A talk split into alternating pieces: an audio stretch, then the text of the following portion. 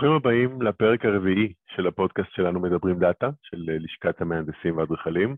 היום הנושא הוא אה, NLP, קרי עיבוד שפה טבעית. פעם תחום שאולי בכלל לא קשור לדאטה, והיית מושיב uh, 15 בלשנים בחדר ואלגוריתמאי ויוצא אלגוריתם.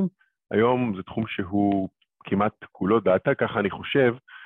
בשביל לתקן אותי, הגיע פרופסור רועי רייכרט, מומחה לעיבוד שפה טבעי. אה, מהפקולטה להנדסת תעשייה שבטכניון, שלום רועי. אהלן, יונתן. אז אה, בדרך כלל אני מציע לאורחים שלי את האפשרות להציג את עצמם, או שאני אציג אותם, לבחירתך. אה, אני יכול להציג, אני יכול להציג. בוא, תעשה ומקסימום אני אתקן אותך. מאה אחוז, נשמע מעולה. כן, אז אני באמת, כמו שאמרת, אני חבר סגל בטכניון. אני, יש לי קצת אה, מחקר בתחום של עיבוד שפה טבעית. אמ, אני גם עובד עם, אה, במשך השנים, עבדתי, עבדתי ואני עדיין עובד עם לא מעט חברות, אה, גם יותר, יותר בעבר corporates כמו יאו, ובהמשך סטארט-אפים כמו גונג, ובשנים האחרונות סורידטה ואיוטו, שבסורידטה אני ככה גם chief scientist. אה, יותר היסטוריה, אה, עשיתי דוקטורט באוניברסיטה העברית, אה, באמת שבמסלול של מה שנקרא חישוביות עצבית, שזה תרגום חופשי של Computational Neuroscience, אבל מעבודת המחקר עצמה כבר עבדתי בעיבוד שפה, עם, בהנחיה של פרופסור ארי רפפורט מהבית ספר למדעי המחשב, ואחרי אה, שנתיים ב-MIT ושנה בקמברידג' בפוסט-דוקים הגעתי לטכניון ואני נמצא שם כבר אה, כשמונה וחצי שנה. יפה. אז תודה רבה שהצטרפת אלינו. בשמחה. Uh, הייתי שמח אם נתחיל בלעשות סדר במה זה עיבוד שפה טבעי. עבור רבים זה אולי Google Translate, אבל יש, יש כל כך הרבה, או צ'טבוטים, ויש כל כך הרבה תתי נושאים, דברים כמו topic models ו text summarization, part of speech, האם תוכל לעשות סדר במה מסתתר, כמה בעיות מסתתרות בתוך הדבר הזה שנקרא NLP? אה, כן, בטח, בשמחה. אני חושב שזאת שאלה מאוד, אה, מאוד מעניינת, כי היא משקפת משהו שאני חושב שהרבה גם חוקרים ומהנדסים ובאקדמיה ובתעשייה מאוד מרגישים, אה, מרגישים מאוד חזק סביב התחום, שהוא בעצם בשנים האחרונות עובר אה, שינויים מאוד אה, גדולים, עד כדי כך שיש איזשהו סימן שאלה מעל מהי בדיוק ההגדרה שלו. ובאמת נגיד, למשל, אם אני משווה את הצורה שלימדתי בעיבוד שפה, אני כבר שמונה שנים למד את זה בטכניון, אז לפני איזה שבע שנים, הייתי נגיד 2014-2015, היינו עושים הבחנה, אני חושב, מאוד ברורה, בין איזושהי שכבה שאולי אפשר לקרוא לה טסקים, איזושהי שכבה שבה צריך לאבד קודם כל את הסיגנל השפתי. אמ, קודם כל הוא יכול להגיע לפעמים אפילו בצורה של ספיץ', ואז צריך ככה להוציא ממש את הסיגנל. אולי צריך להפריד את המילים אחת מהשנייה בשפות נגיד כמו סינית, שהמילים לא, לא מגיעות כל מילה בנפרד עם רווחים. ואז להמשיך אמ, ל, ל, אמ, להבין את החלק הדיבר או את הקטגוריה התחבירית של כל מילה, ומשם את המבנה התחבירי של המשפט, ו... וכן הלאה וכן הלאה, עוד כל מיני שכבות של עיבוד שפה, של עיבוד של הסיגנל, עד שכשמבינים את זה, אפשר לחשוב על אפליקציות כמו תרגום, כמו תשובות על שאלות, question answering, כמו chatbots וכולי וכולי. אבל אמ, כמו שאני מניח שרוב המאזינים יודעים, ואנחנו בטח נדבר על זה עוד הרבה, אמ, יש מהפכה מאוד גדולה של Deep Learning בשנים האחרונות, ב-Machine Learning בפרט, אה, בכלל, סליחה, ובעיבוד שפה טבעית בפרט, ובעצם המשמעות בין היתר, בלי להיכנס כרגע לפרטים הטכניים של Deep Learning, היא שהרבה מאוד מהעבודה בתחום הפכה להיות עבודה text-to-text. אתה בונה איזושהי ארכיטקטורה גדולה, כללית, שצריך לשנות אותה די מעט בשביל כל משימה באופן ספציפי, והיא מקבלת פנימה טקסט, יכול להיות מילה, יכול להיות מסמך, יכול להיות אולי רמה יותר נמוכה, אולי משפט, ו... ומה שהיא מייצרת באאוטפוט זה איזשהו טקסט גם. אה, הטקסט הזה יכול להיות אה, קשור ל, ל, אולי גם למשימה ספציפית שרוצים לבצע, כמו אולי בדיוק להבין את חלקי דיבר של המשפט, אה, של כל מילה במשפט, אבל הוא גם במקרים רבים יכול להיות כבר התרגום, כבר הסיכום, כבר התשובות לשאלות, וזה לא אומר, אנחנו בטח, אה, אולי נגיע לזה עוד בהמשך, זה לא אומר שכל השכבות של ההבנה של שפה שבעבר היו מאוד אה, דומיננטיות בעיבוד שפה, לא בהכרח הם הלכו לאיבוד, או לא בהכרח אנשים לא ישתמשו בהם בעתיד, אבל כרגע יש איזושהי נטייה באמת, יש מודלים שפשוט יכולים לקחת טקסטים ולעשות איתם דברים מאוד מתקדמים, בלי לעבור יותר מדי דרך כל מיני משימות ושכבות של עיבוד, שעד לאחרונה היו מאוד מאוד אה, משמעותיות ודומיננטיות בתחום.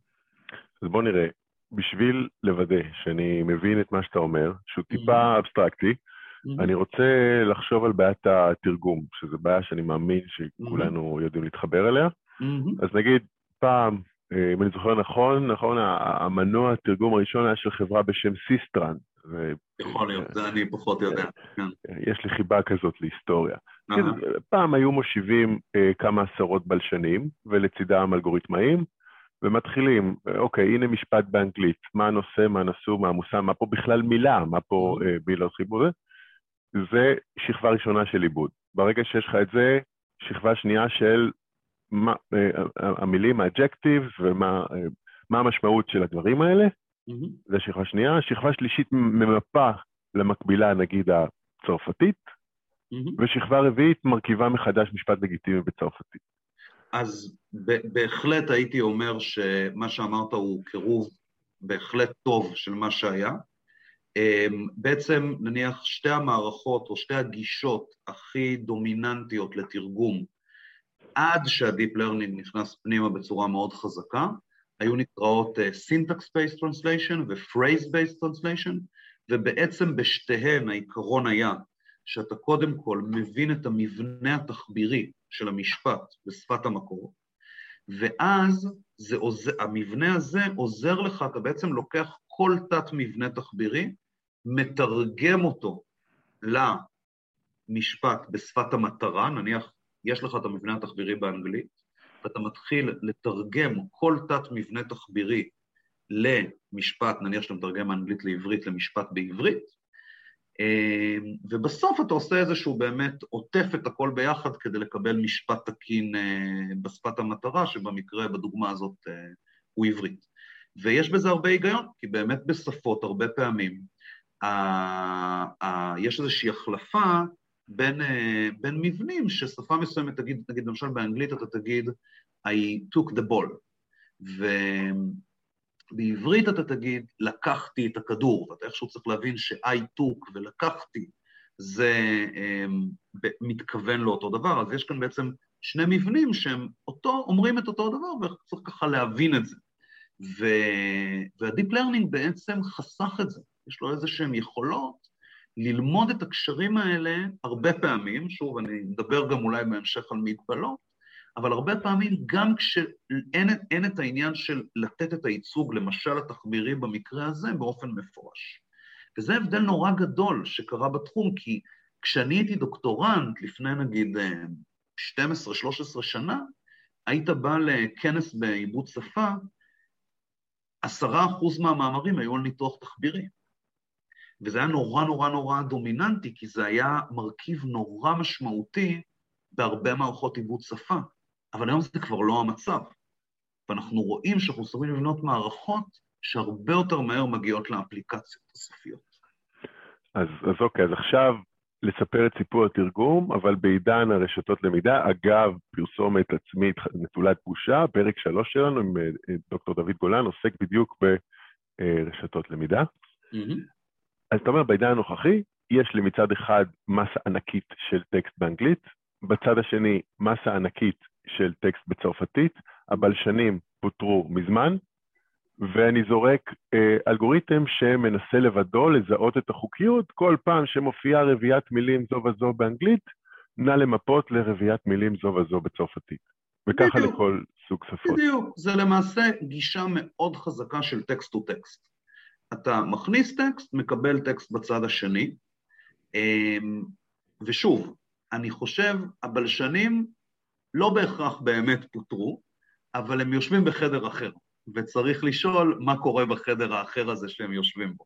אבל בשביל לעשות איזושהי רמה של אפליקציה שהייתה מקובלת, ולא רק רמה של אפליקציה, רמה הרבה יותר גבוהה של אפליקציה, אני חושב שכל אחד שמשתמש היום בגוגל טרנסלט יודע שהוא הרבה יותר טוב ממה שהוא היה לפני נניח ארבע שנים, זו חוויה, אני חושב, מאוד ברורה ופשוטה של כל מי שהשתמש בשני הזמנים האלה, כדי להגיע לאפליקציה ברמה גבוהה, באמת לא צריך, לא צריך את אותם ייצוגים, את אותם ייצוגים ואת אותה הבנת שפה שדיברנו קודם, היא בהחלט עשויה להיכנס במקומות אחרים.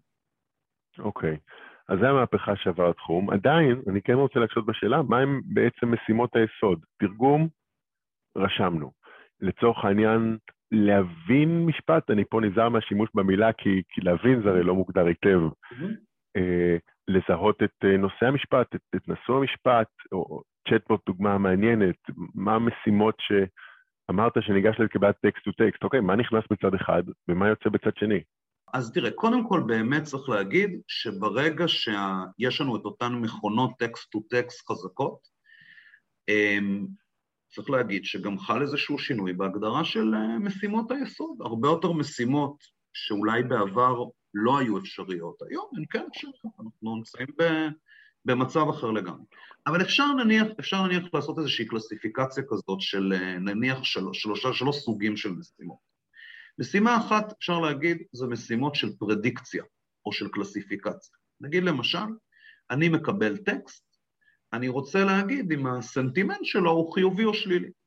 אני רוצה אולי להגיד אה, מה הנושא של הטקסט. אני רוצה אולי להגיד, אה, לדעת מי היה הדובר של הטקסט. אני רוצה אולי לדעת אם הטקסט הזה הופיע בעיתון או ברשומות של משרד ממשלתי, או מה שפת האם של הדובר, או כל מיני שאלות כאלה ברמה של קלסיפיקציה שאתה יכול להעלות על דעתך. עכשיו, אם בעבר היינו מסתכלים על כל משימה כזאת בנפרד, היום, הרבה פעמים אפשר לחשוב גם על זה שפשוט בסנטימנט, מה שאני צריך לייצר זה את המילה חיובי או את המילה שלילי, נכון? זה בעצם איזשהו טקסט טו טקסט, נכון? במשימות.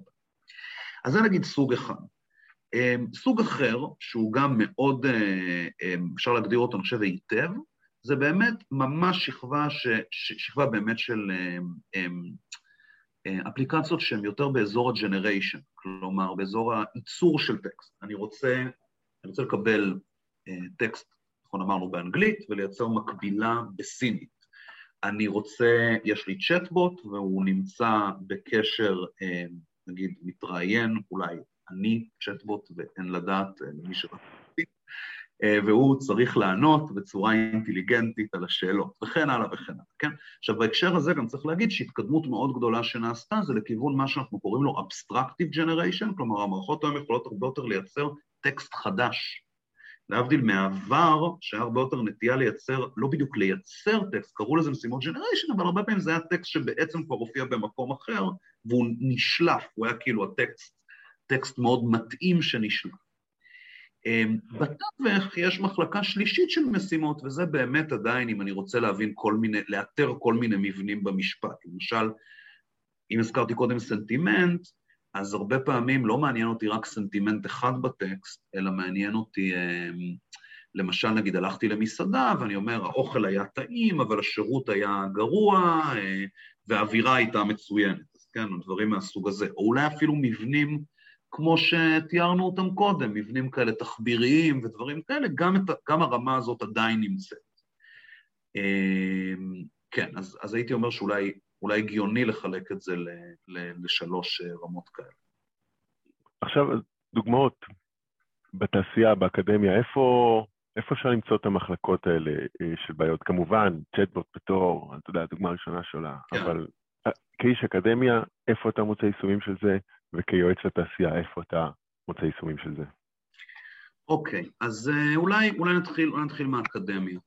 אמ, באקדמיה בדרך כלל אתה יכול למצוא קבוצות אה, חזקות בעיבוד שפה או במחלקות למדעי המחשב, או ב... יש מקומות מסוימים, למשל טכניון זה דוגמה לזה שהדגש, כמובן שכמובן שדאטה סיינס במדעי המחשב גם, אבל יש איזשהו דגש יותר חזק בפקולטה לתעשייה וניהול, הפקולטה שאני נמצא בה, שיש לה גם תואר ראשון ושני במדעי הנתונים, והיה דגש מאוד חזק על התפתחות אה, בתחום הזה. אותו דבר אפשר לראות גם בבן גוריון, אז אפשר לראות שמה שיש גם אנשי עיבוד שפה ב...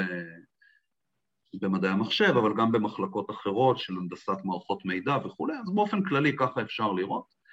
אמ, אולי באמת אני אציין שבישראל אה, באמת אמ, אפשר להגיד שישראל היא בוודאי ביחס לגודלה מעצמה בתחום, אה, יש קבוצות מעולות בבר אילן, בתל אביב, בעברית, בבן גוריון, אם יורשה לי גם בטכניון, זה לא רק אני, אז לא, אני לא רק מדבר עליי. אמ, וכולי, כלומר ממש אה, בכל, ה... בכל אוניברסיטאות המחקר, מקווה שלא לא שכחתי לציין שום שם. אני רגע רוצה לעצור אותך. בטח. אני חושב, אתה מדבר פה על המפתחים של הכלים, ולא mm-hmm. על המשתמשים של הכלים, mm-hmm. נכון? אז נגיד, כשאני שואל את עצמי, אוקיי, יש לי עכשיו יכולת לתרגם, או לזהות נושא, או לזהות סנטימנט, mm-hmm. איפה בכלים מוצאים גם את היישומים של הדבר? מעולה. שאלה, באמת שאלה מצוינת. אמ, אז יכולים באמת לראות שעיבוד שפה, אנחנו רואים אותו יותר ויותר, ביותר ויותר מקומות. נגיד דוגמה קלאסית זה Digital Humanities. הרבה מאוד חוקרים אה, היום ב-Humanities משתמשים בכלים של עיבוד שפה אמ, כצרכנים. אנחנו רואים את זה הרבה ב-Digital Health, נגיד... אמ, רגע, רגע, רגע. Health כן. מגיע מעולה, אבל הדלקת אותי עם ה-Humanities. אני עכשיו היסטוריון. מצוין. איך אתה, איך אתה מקדם אותי בחיים? אז, אז אני אולי אתן, אה, בואו נקרא, לגבי היסטוריון, זה, אני חושב שזה בסך הכל די ברור. היסטוריונים עובדים המון מול הארכיון, נכון? אמ, ברגע שמגיעים ארכיונים מאוד גדולים, אה, יש לנו אפשרות, אתה יודע, אחרי שהמסמכים נסרקו והם באמת נגישים למחשב, אז יש אפשרות להוציא patterns מתוך המסמכים שלבן אדם הרבה פעמים מאוד קשה, מאוד קשה לראות אותם. זה מתחיל אפילו החל מאיזה שהן סטטיסטיקות פשוטות. פתאום אתה מגלה שיש איזושהי נטייה ל... נגיד ששני מסמכים שאולי חשבת שהם נכתבו על ידי אותו אדם, מאוד לא סביר שהם נכתבו על ידי אותו אדם, כי נניח המבנים התחבירים בהם הם מאוד מאוד שונים.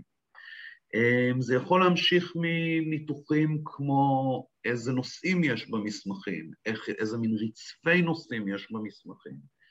אמ, אה, ושוב, באמת יש כאן גם אלמנט, גם של patterns שלבני אדם אולי יהיה קשה לתפוס, לצד מעבר על אה, כמויות מאוד מאוד, גדולה, מאוד, מאוד גדולות של מידע, ובאמת הדגש כאן, אני חושב באמת, וזה גם, גם נכון בתעשייה, שנדבר על זה בהמשך, אני חושב שהרבה פעמים הדגש כאן הוא לתמוך בהחלטות, לתת insight. אה, ובמובן הזה, הרבה פעמים באמת היסטוריון, הוא יוכל לענות כאן על שאלות שהוא לא היה יכול בלי... בלי הכלים האלה כחלק ממחקר יותר רחב שהוא יעשה. יש לך איזה סיפור הצלחה? גילינו שמגילות ים המלח נכתבו על ידי עשרה מחברים שונים, משהו ככה פיקנטי? אז תראה, אני יכול לתת לך דוגמה לסיפור הצלחה שהיא לא, אתה יודע, זה לא ברמה שאתה אומר עכשיו, אבל מחקר מאוד יפה שנעשה בא, באוניברסיטה העברית בא, עד לפני ככה שנתיים-שלוש, שהוביל אותו אמ, מי שהיה אז דוקטורנט שם, חיים דובוסטרסקי, עם אה, אה, איתן גרוסמן ודפנה ויינשל, שהם חברי הסגל אה, בבלשנות ובמדעי המחשב בהתאמה, והם חקרו באמצעות כלים של NLP את הנושא של semantic change, כלומר, איך משמעות של מילים משתנה לאורך השנים. נגיד, למשל, כשאני הגעתי לארה"ב, כשהייתי פוסט-דוק, אז הופתעתי לגלות שה hardware זה לא רק חומרה של מחשבים, אלא אתה הולך לקנות הביתה פטיש ומסמר, וזה חנות hardware. אז um, עכשיו אם לוקחים כאן טווח של מאות שנים, שאנגלית הרי מדוברת הרבה מאוד שנים, um, היו הרבה, יש הרבה, um, הרבה שינויים במשמעויות של מילים, ועוד דוגמה ככה נחמדה מה, מה, מהעידן שלנו זה שלפני נגיד, לפני עידן התקשורת ההמונים השתמשו במילה broadcast בעיקר בשביל לדבר על זריעת זרעים בשדה, והיום אנחנו מכירים את זה הרבה יותר מערוצי תקשורת אה, גדולים. אמ, אז בכל אופן, השינויים היו לאורך הרבה מאוד שנים, ויש להם גם כל מיני patterns שאתה יכול לשאול את עצמך למה שמילה מסוימת תשתנה, לאיזה מילה היא תשתנה. זה נגיד ממש דוגמה לעבודה, שגם, אני חושב שלמיטב ידיעתי פתחה גם את התחום, שממש תרמה להבנה של semantic change באופן עמוק, הרבה מעבר לתחום של עיבוד שפה, אלא, אלא במובן שה... אותם בלשנים שמתעניינים ב semantic change באמת למדו הרבה, למיטב ידיעתי, על, ה, על, על התחום הזה מתוך שימוש של אה, כלים אה, של digital humanities. אוקיי. Okay. אז ההיסטוריון שבי מרוצה, תכף נגיע ל health, mm-hmm. אבל נגיד עוד דוגמאות ככה מה humanities, ארכיאולוגיה, ספרות, פילוסופיה, תרומות mm-hmm. גם בתחומים הללו? אז אני חושב שבאמת השאלה הגדולה כאן היא כמה אנשים מוכנים, אה, עד כמה אנשים מוכנים להיכנס לזה. אני מכיר למשל אישית דוגמאות מספרות, אני, אני באופן אישי, פחות, אני מכיר, אני מכיר פרויקט שרץ אחד בהקשר של ארכיאולוגיה, וזה לא אומר, יכול להיות שרצים מאה אחרים שאני לא מכיר. אמ, פחות מכיר בפילוסופיה. אני חושב שבסופו של דבר אמ, זה עניין, אתה יודע, אני יותר ויותר שומע אנשים מיומניטיז אומרים משהו כמו, למרות שאני לא כל כך אוהב מספרים ומודלים מתמטיים, הגעתי למסקנה שזה כבר בלתי נמנע שאני אשתמש בכלי הזה, אמ, ושוב, כמובן שגם חלק מהחובה אמ, והאתגר שלנו בתור חוקרי עיבוד שפה זה לייצר כלים שנגישים לאנשים, שלא מה שכרגע הם רוצים לעשות זה להפוך להיות אנשי קישוב, אלא פשוט שיוכלו להשתמש בזה כ, כמוצר ושהוא נוח לשימוש ויכול להפיק עבורם תובנות. ובאמת רואים את זה, רואים את זה יותר ויותר, נשמע מאוד סביר שזה רק ילך ויתגבר. זאת המגמה שנראית כרגע. כן, מתבקש. כן. אוקיי, נחליף מילה על הלס, הניחוש שלי, אתם מפענחים uh, מרשמים של רופאים, שאף אחד אחר לא יכול. כן, כן, כמובן, בזיהוי כתב יד. בטח. שם השאלה, אתה יודע, שם השאלה אם יש גם איזשהו גולד סטנדרט שמסתתר. כלומר, האם מישהו באמת יודע מה כתוב.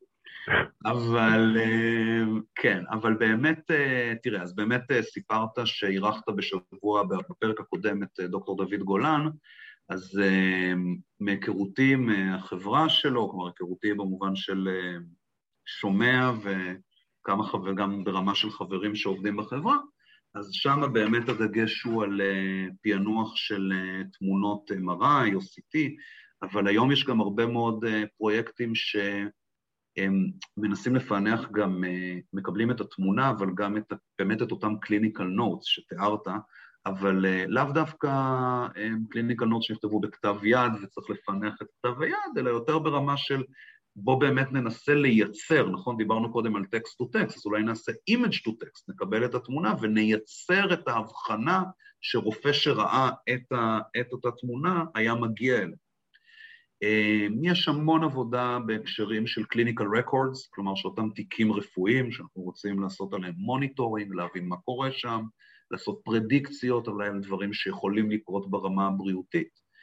אמ, אני בשנים האחרונות אמ, הייתי מעורב, אה, יש פרויקט גדול שרצתי בקבוצה כבר כמה שנים, שהוא בפירוש לא היחידי בעולם אה, בכל ההקשר של להסתכל על פוסטים ברשתות חברתיות ולהסיק אה, מסקנות לגבי דברים בתחום הבריאות. אנחנו ספציפית התעסקנו, ב, ועדיין מתעסקים, בחיזוי של אובדנות, שזו בעצם בעיה מאוד קשה, כי היא בעיה שהרבה פעמים אה, יש בה ספייקים, כלומר, בן אדם יכול להיות, אה, נניח למשל בדיכאון, והוא בדיכאון, בדיכאון, בדיכאון, בדיכאון, לא בסיכון בכלל משמעותי לאובדנות, ואז פתאום יש איזשהו טריגר וספייק שמעלה את הסיכון בצורה דרמטית ואפילו יכול להוביל אה, ממש לניסיון אובדני. זאת אומרת, אה, מניטור של טוויטים או של הודעות כן, פייסבוק. כן, בדיוק, אנחנו עשינו את זה בפייסבוק, כן, אבל טוויטים עשוי להיות גם רלוונטי. אז אנשים מצייצים בשפה טבעית, אתה מריץ על זה אלגוריתמי NLP, אתה אומר, או, יש פה מישהו שכדאי ליצור איתו קשר. אה, בדיוק. בדיוק, בדיוק. אז אנחנו רואים גם דברים כאלה יותר ויותר. באופן כללי, אני חושב, בכל מקום שבאמת אנחנו נראה אה, טקסט אה, ברפואה, ואנחנו רואים, רואים לא מעט, אז אה, יש מקום, וזה נראה שהדברים האלה רק, אה, רק הולכים ומתגברים. אני גם, בלי להיכנס יותר מדי לשמות ודוגמאות לפרויקטים, אני, אני שומע על זה יותר ויותר בשנים האחרונות, רק בתור דוגמה. אה, בשנה האחרונה הייתי בקשר סביב נושא שפרויקט רפואי גדול שמערב תמונות, כלומר הדמיות, טקסטים של רופאים וכל המידע שנאסף מהרשומות הרפואיות וכל מה שככה עוזר לעשות פרדיקציה, פעם אחת מבית חולים גדול בארץ, ופעם אחת כאן, עכשיו אני נמצא, לא יודע אם זה, ציינו את זה, אני נמצא בשבתון בקיימברידג' אנגליה, אמ, ופעם אחת עם הבית חולים הגדול פה בקמברידג'. אז הדברים האלה פשוט רואים אותם, רואים אותם כל הזמן, זה ממש הולך ונהיה מיינסטרים. אתה אומר, מכונה שיושבת על השדות, הטקסט החופשי שהזין רופא המשפחה שלי, ו-CT וה-X-ray שלי, בלי שרדיולוג או מומחה ראה, תדע להתריע ש... או, פניי ל... לא יודע, וכדאי איזה כן. תרופה, כדאי איזה טיפול, כדאי יוגה, דברים כאלה. כן, אני רק אגיד בהקשר הזה אולי דבר אחד, בגלל שאמרת שה... שזה בלי מעורבות של הרופא שלך, בדוגמה שנתת. אני חושב שגם בהקשרים שאתה יודע, ככה אנחנו כאן באמת זזים מבאמת הצד האקדמי לצד התעשייתי, אני אגיד שהדעה שלי, ואני רואה אותה, לפחות אני רואה אותה בכל מקום שאני מגיע אליו בתעשייה, זה שהרמה של ה-AI היום בכלל, לא רק NLP, NLP בפרט כחלק מבינה מלאכותית באופן יותר רחב, אמ, היא רמה שמייצרת מערכות תומכות החלטה ולא רמה שמחליטה. כלומר, אני מאוד לא הייתי ממליץ לך, אם יש באמת מערכת כזאת בקופת החולים שאתה חבר בה ויושבת על התיק הרפואי שלך, והיא נגיד שולחת לך פתאום אה, כזה, אתה יודע, איזה פין כזה, כדאי מאוד שתבדוק, תעשה איזושהי בדיקת דם מסוימת. אז אם זה בדיקת דם, בסדר, תעשה, ממומנת, אתה יודע, זה, זה, לא, זה לא כאב גדול. אבל אם זה משהו יותר משמעותי, ברור בהקשר הזה שהאקספרט האנושי הוא נורא, הוא, הוא עדיין נורא נורא נורא חשוב. אבל המערכות האלה בהחלט יכולות להציף בעיות, שאולי לא היינו יודעים עליהן קודם.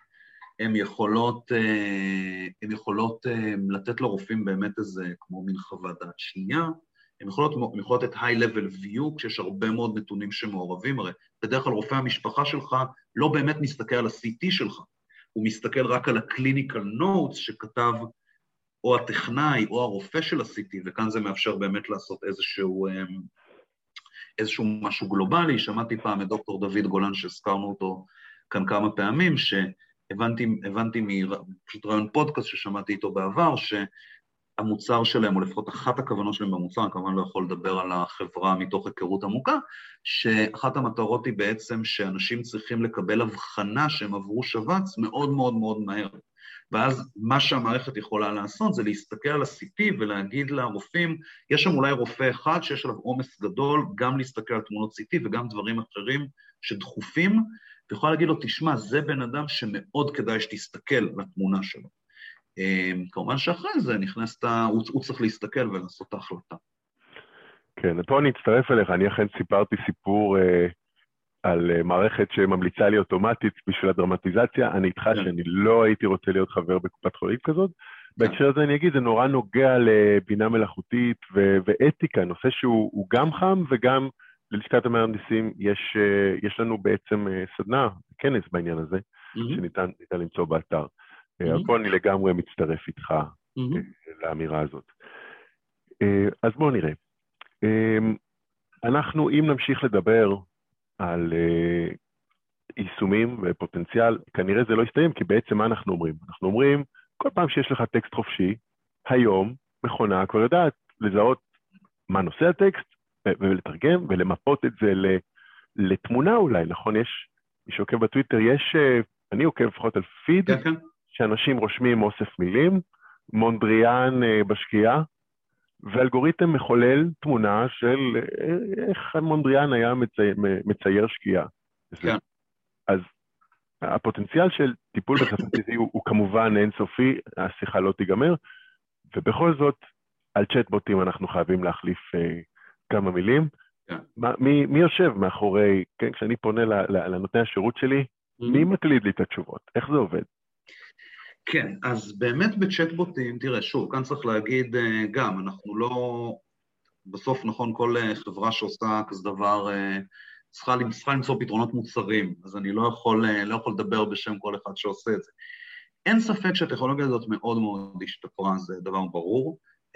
חלק מזה זה באמת אותה יכולת שיש לנו, שכשהשיחה מתקדמת, אנחנו יכולים, בזכות המודלים שיכולים באמת לקרוא טקסט גדול, בעצם את כל מה שהיה קודם בשיחה, ולעשות פרדיקציות קדימה, אז באמת אה, מצבנו מאוד מאוד השתפר. צריך גם להזכיר כאן, אה, חייבים להגיד כאן מילה על התחום שנקרא reinforcement learning, למידה מחיזוקים, שהוא מאוד מאוד רלוונטי לדיאלוגים, בגלל שבדיאלוגים, נניח אם אני למשל עכשיו לא אענה לשאלה שלך בצורה שהיא משביעת רצון, למשל אני אתחיל אולי נגיד להגיד משהו שאתה אומר, הוא לא הולך עכשיו בכיוון שאני כל כך רוצה, יש סיכוי שתיתן לי פידבק.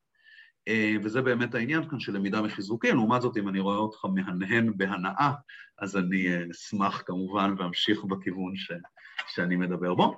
אה, אני אגיד עוד דבר אחד, ששוב, אני, בהתאם לגישה הזאת שדיברנו, שהזכרתי אותה קודם, ש-AI הוא לא כל כך נמצא היום בשלב ה engineering, הוא נמצא יותר בשלב של מערכת, כלומר, מה הכוונה לא engineering? לא מערכת, כלומר, נגיד אם אני נוסע ברכב ואני עולה על גשר, אני, אני מאוד מאוד מעדיף שלא יהיה צורך שמהנדס הגשר יעמוד ויכוון אותי בעלייה עליו, נכון? כלומר, אני סומך על הטכנולוגיה הזאת שמהרגע שהמהנדס בנה את הגשר, הוא יכול ללכת לדרכו ואני אסע על הגשר והכל יהיה טוב. אמ, בעיניי זה לא ככה, אני חושב, כרגע. אנחנו לא בשלב הזה, כמובן שיש הרבה החלטות שאנחנו כן בשלב הזה, אבל אני לא חושב שזה נכון ברמה, בדרך כלל זה לא נכון ברמה של מערכת שלמה. ולכן גם בצ'טבוטים אה, לא תמיד אנחנו נוכל אה, לעבוד בשיטה של שגר ושכח. עכשיו זה תמיד, כמובן, כאן נכנסות שאלות הם, מאוד, אה, כאילו, בהתאם לאפליקציה ספציפית. נגיד ההורים שלי ביקרו אותי כאן בקיימברידג' בשבוע שעבר, אבא שלי הוריד איזושהי אפליקציה שבאמצעות צ'טבוט הוא מזמין מונית, מתי שהם כל פעם שהם היו צריכים לנסוע, לא היה להם כאן רכב, האפליקציה עבדה מצוין, אני מאמין, מככה הסתכלתי קצת על הטרנסקריפטים, אה, הטרנסקריפטים מדי פעם, לדעתי, לא, לא, טוב שלא ישב שם בן אבל ככל שהדומיין נהיה טיפה יותר רחב, אז נגיד אה, גישה מוצרית מאוד סבירה תהיה מערכת שמנהלת את הצ'טבוט, אבל גם אה, מרימה דגל כל פעם שנראה לה שמשהו מסתבך, ועכשיו פתאום אה, בן אדם אחד יכול להיות אחראי על חמישה צ'אטים או עשרה צ'אטים, להיכנס שם, דברים כן, מהסוג הזה. זה, זה נראה לי הנדסת מוצר נכונה, אתה גם כן. מרגיש את זה, ברגע שאתה מאתגר את הבנק שלך בדיוק. או את הסלולר, אה, בדיוק. אה, תכף יצאו אותך נציג אנושי. בדיוק, כן. הוא יושב בהודו אולי, אבל הוא כן. עדיין אנושי. כן. אבל עד שפגשתי בן אדם, בשר ודם, מה, איך למד הצ'טבוט הזה להגיב לשאלות שלי. כן. כלומר, אתה בעצם, אם אני מבין אותך נכון, אתה שואל איך מפתחים את המודל הזה. כן. כן. תראה, האמת היא שדווקא עולם הצ'טבוטים במובן הזה, אני חושב שהוא אחד העולמות שהכי, שהכי קל לו מבין עולמות האפליקציה. למה? כי אם אני למשל רוצה אמ, עכשיו למשל לבנות צ'טבוט לצורך העניין, נגיד לאותה חברת מוניות שתיארתי אה, קודם, שאני ב, אני הרבה שנים נוסע וחוזר מקמברידג', אז אני, יצא לי הרבה להזמין מוניות בקמברידג' ובעבר, עד שלב מסוים זה תמיד היה בטלפון.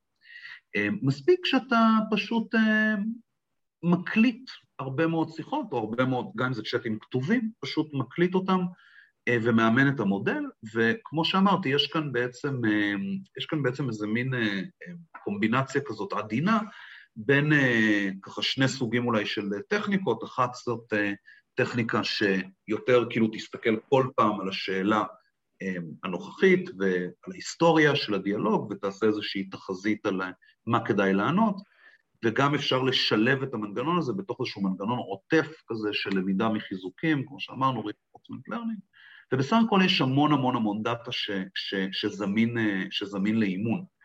אה, במובן הזה דווקא עולם הצ'טבוטים קצת יותר קל לו. הבעיה היא יותר לפעמים כשמנסים לבנות צ'טבוט לאיזשהו מקום שאולי לא היה בו צ'טבוט לפני כן. למשל, אני מכיר אה, פרויקט מחברה גדולה שבונה צ'טבוט בהקשרים של תקשורת בחדשות ספורט.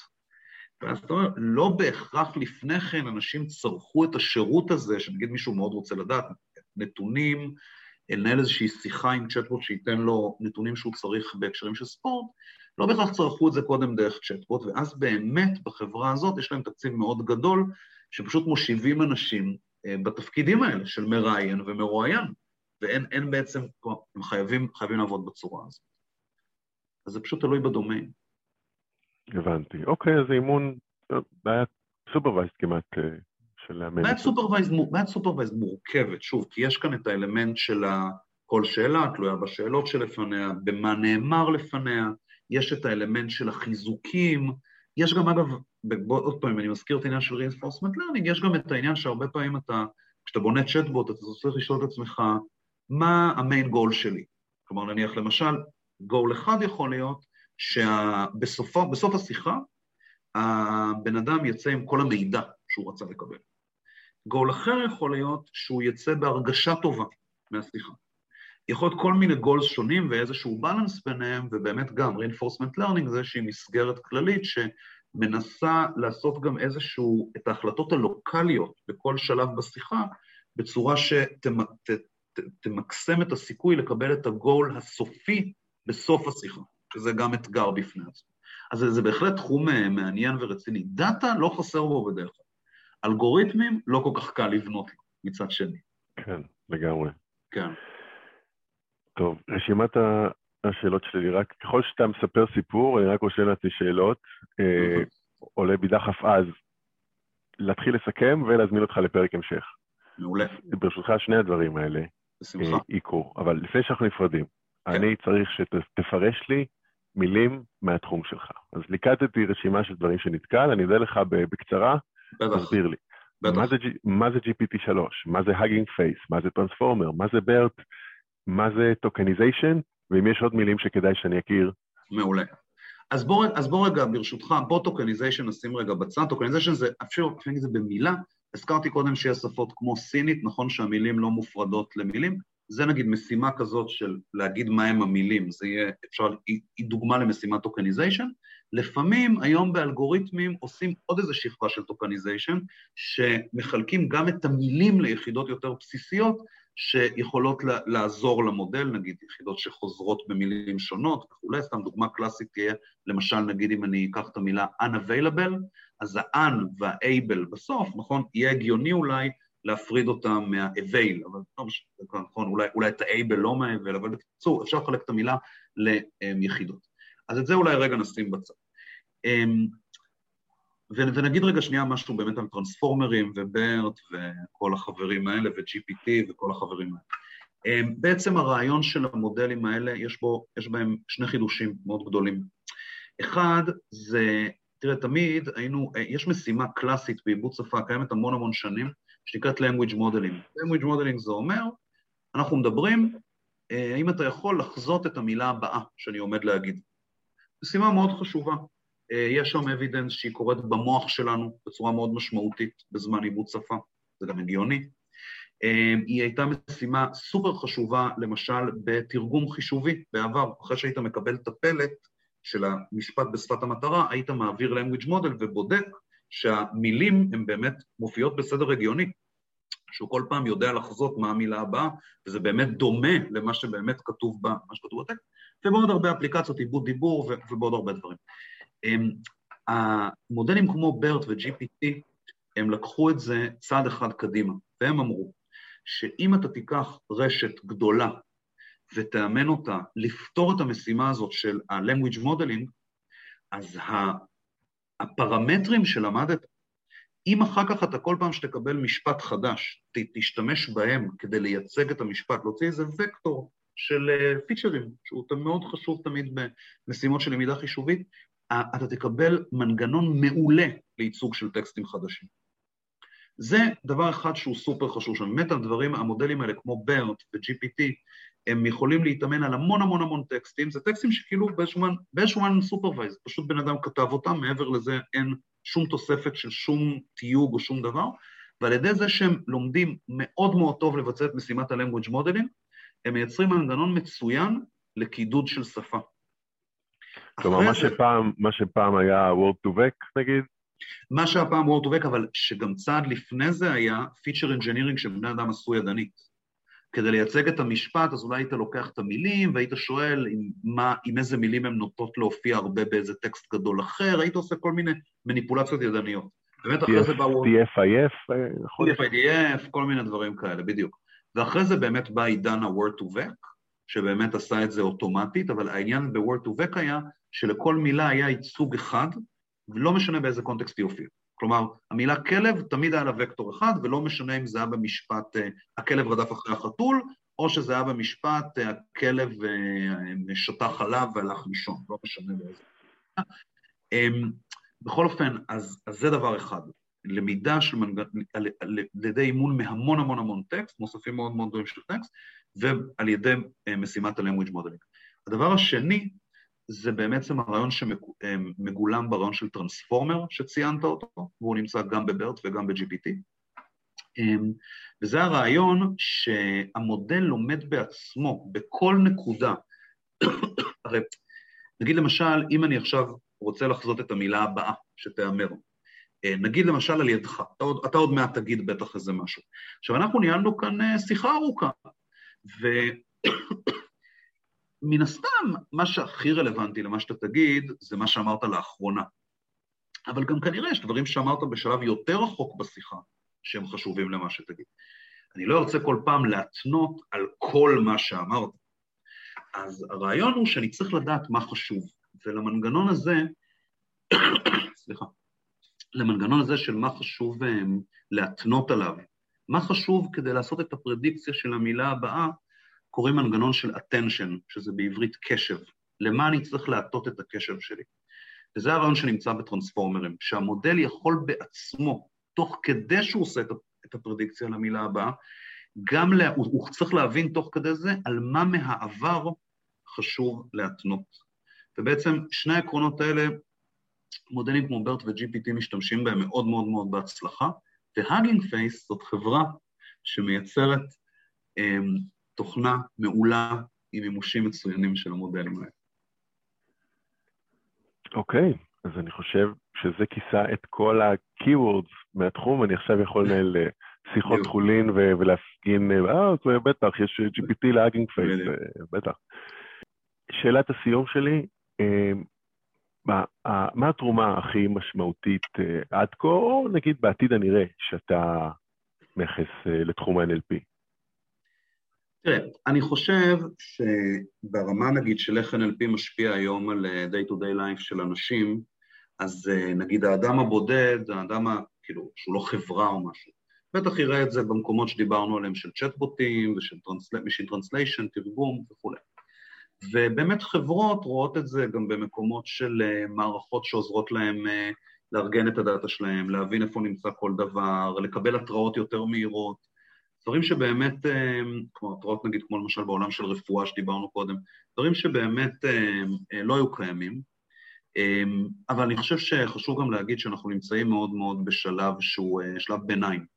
אמ, נראה שאפילו אם הטכנולוגיה לא מאוד תתפתח מעבר למודלים, או נגיד בחמש שנים הקרובות, מעבר למודלים החזקים שיש לנו כמו BERT ו-GPT, רק על הבסיס שלהם אנחנו רואים יותר ויותר דברים שקורים, כמו נגיד למשל, ציינתי את זה בחלק אחר, אמ, יכולת לעשות אמ, פתאום סיכום או ג'נריישן של טקסטים באמת חדשים, כן? כבר את זה אפילו אנחנו אז, אה, אבל אני חושב, שוב, אני חושב שבאמת אנחנו נמצאים באיזושהי נקודה בהתקדמות, אה, בטראג'קטורי, שמאוד יכול להיות שבעוד חמש שנים, אם נגיד אתה תזמין אותי לפרק שלישי, בעוד חמש שנים, שנעשה רפלקציה על הפרק הזה, אז אנחנו נגיד, נו באמת, כאילו זה היה כל כך מיושן, איזה מין רעיון זה באמת לסכם, המכונה הזאת בכלל הולכת ויכולה לעשות הרבה הרבה יותר מזה. אני לא חותר כאן לאיזה Human Level AI או דברים כאלה, אני לא חושב שזה הולך לשם. אבל זה נראה שמבחינת אפליקציות אנחנו באמת הרבה הרבה יותר רחוק, ויש כל כך הרבה כסף ומאמצים שנשפכים לשם, שכנראה אנחנו גם סביר שנראה את זה. טוב, האמת, סיכום טקסט נשמע לי כמו משהו שהייתי רוצה. בסדר, אז זו נקודה שבה אנחנו מסכמים. המון המון תודה לך, רועי, שהצטרפת אלינו. מקווה שנהנית, מקווה שהמאזינים נהנו, למדו, ואנחנו נתראה בפרק הבא. תודה רבה לכם. נהדר, תודה.